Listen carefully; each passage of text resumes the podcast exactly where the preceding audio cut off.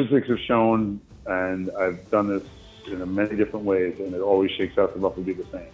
You reduce more yardage by having two things.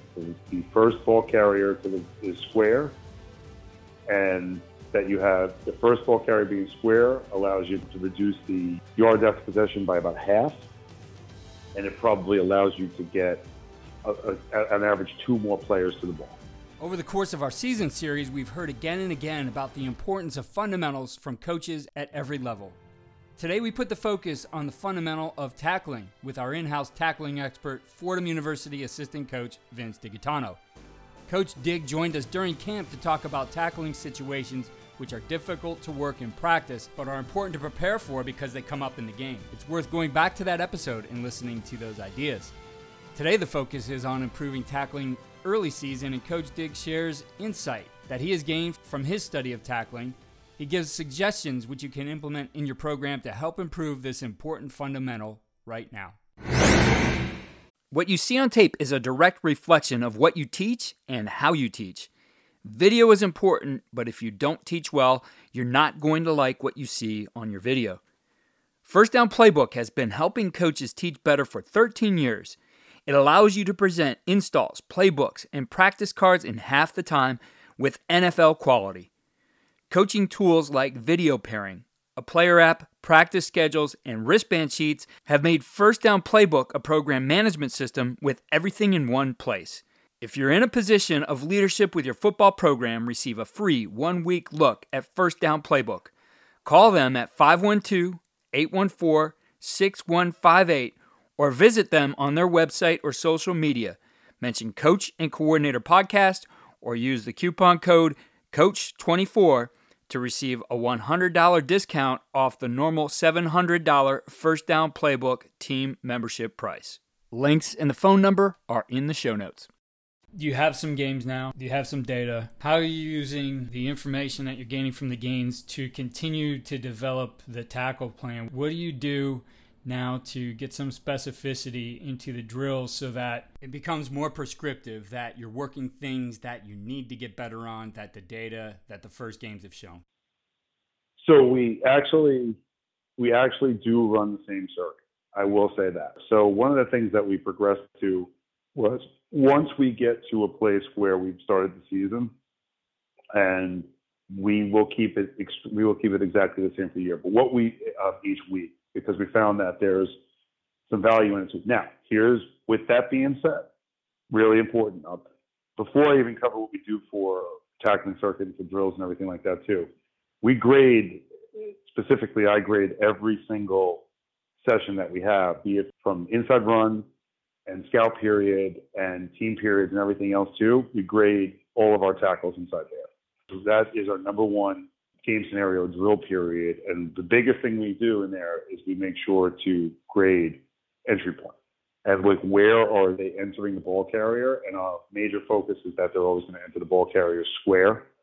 Right. So, and then obviously, with that being said, that, that gives huge indicators as to the effectiveness because if we can, statistics have shown, and I've done this in many different ways, and it always shakes out to roughly be the same you reduce more yardage by having two things. So the first ball carrier to the is square, and that you have the first ball carrier being square allows you to reduce the yard depth possession by about half, and it probably allows you to get a, a, an average two more players to the ball.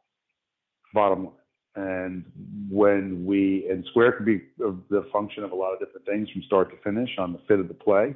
It's not always going to be the case, obviously, but what ends up happening is the fit has a lot to do with the angles to the football. So we want to make sure that we are taking great angles to the ball and that we are really trying to create a shell around the football. Like we're trying to cover it on three sides of the football, right in front and on each side of the football. And with that being said, like grading the Indy periods in respect to just looking at who's showing up at the football and where are they entering it and the very fine line between being fully square, between being offset, and then obviously being on on the rear hip.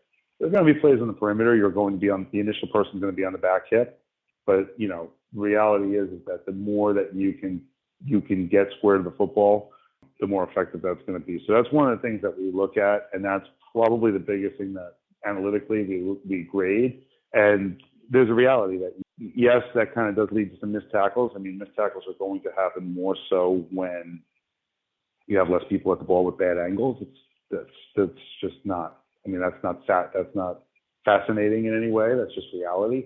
Um, you take a bad angle to the football and only one person there, your likelihood of you getting the ball on the ground is going to be much less than if you are square to the football and have three people. I mean, that's just what it is.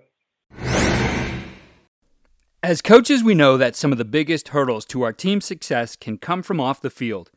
Your team needs support to tackle the endless list of expenses uniforms, training equipment, travel, and more. But raising that money can feel like a full time job. Thankfully, there's Vertical Raise.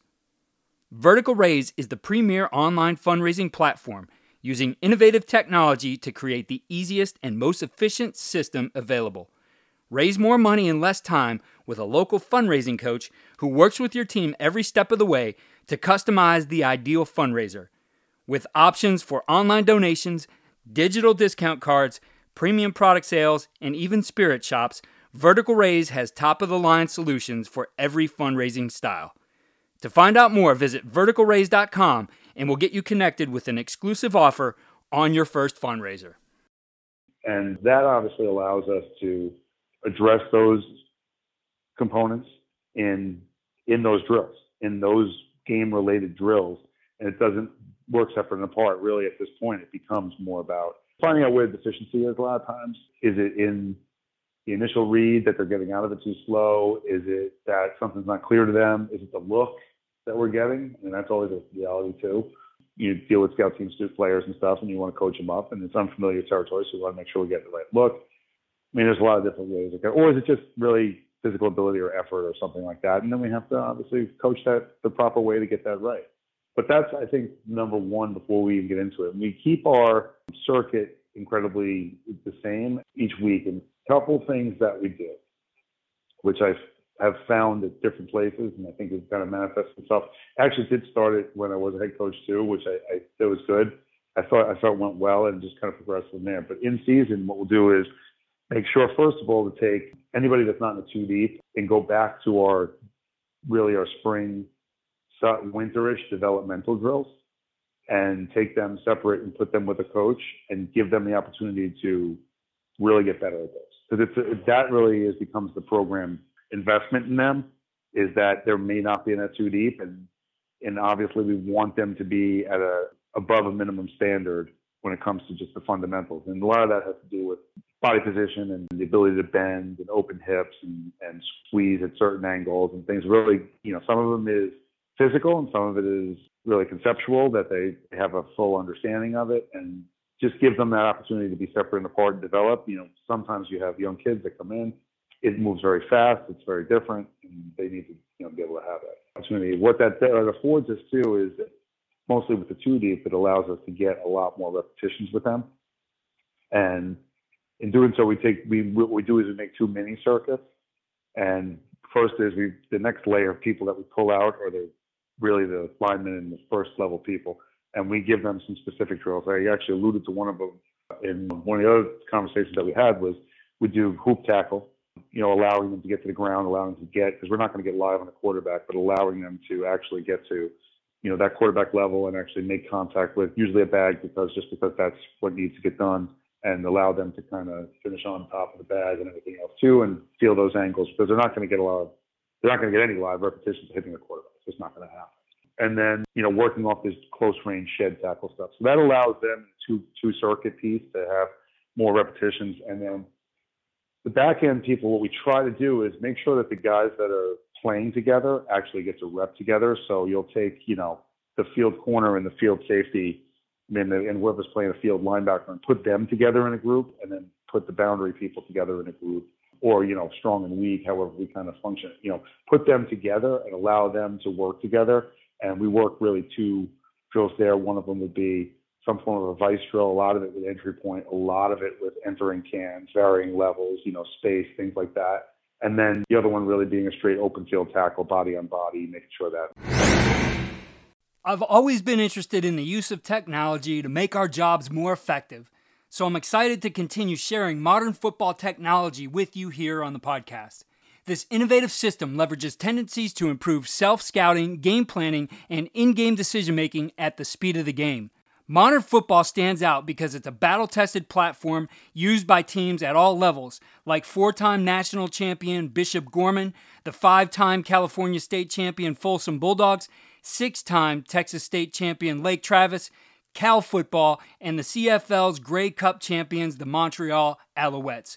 So book a demo today to see why these teams trust modern football technology. Visit www.teammofo.com slash demo and mention Coach and Coordinator Podcast or use the coupon code CC10 to receive 10% off your first year. One of the things that kind of got to a place is starting with the jump cut more than starting with the working at you, like starting with them retreating backwards, you know, starting with the jump cut, because I think the jump cutting and the becoming stagnant and cutting off of things laterally, I think has become more commonplace. And I think that that's probably more, it's tougher because I think when they stop, we have a tendency to stop. So we want them to see that and we want them to make sure when they do that, that they don't stop. Right? We want to train the eyes that don't stop because that person stops. You know, keep kind of tracking the hip, keep your eyes in the right place, keep working towards it. You know, because that's where you get kind of you get crushed is that when, especially these teams that obviously spread the field in, and create space with good players, that they those they create space with really good players, and those players tend to create more space inside of the space that they create. So try to address that right away. Try to stay consistent with that throughout the year. I found that's the best way to do it. It kind of coincides with what I've spoken about prior, where we keep it consistent so that we don't have to reteach each week. And then, you know, there's times when we have to obviously work post practice or something like that, and with with uh, with guys who need some specific help. But some of their help is not always the same from everybody else. But we found that we kind of it, it fits a little bit more into what we're trying to accomplish, and it kind of during the course of the week, and then not trying to address every single variable at times and allowing them to sometimes obviously survive it. If it becomes a consistent pattern, then obviously we have to make some modifications. But for the most part, once we've kind of gotten to this, getting those repetitions, because I, I find that sometimes when you have 40, 50 players on defense, and you try to get them through three drills or four drills in a five minute span, they don't get reps.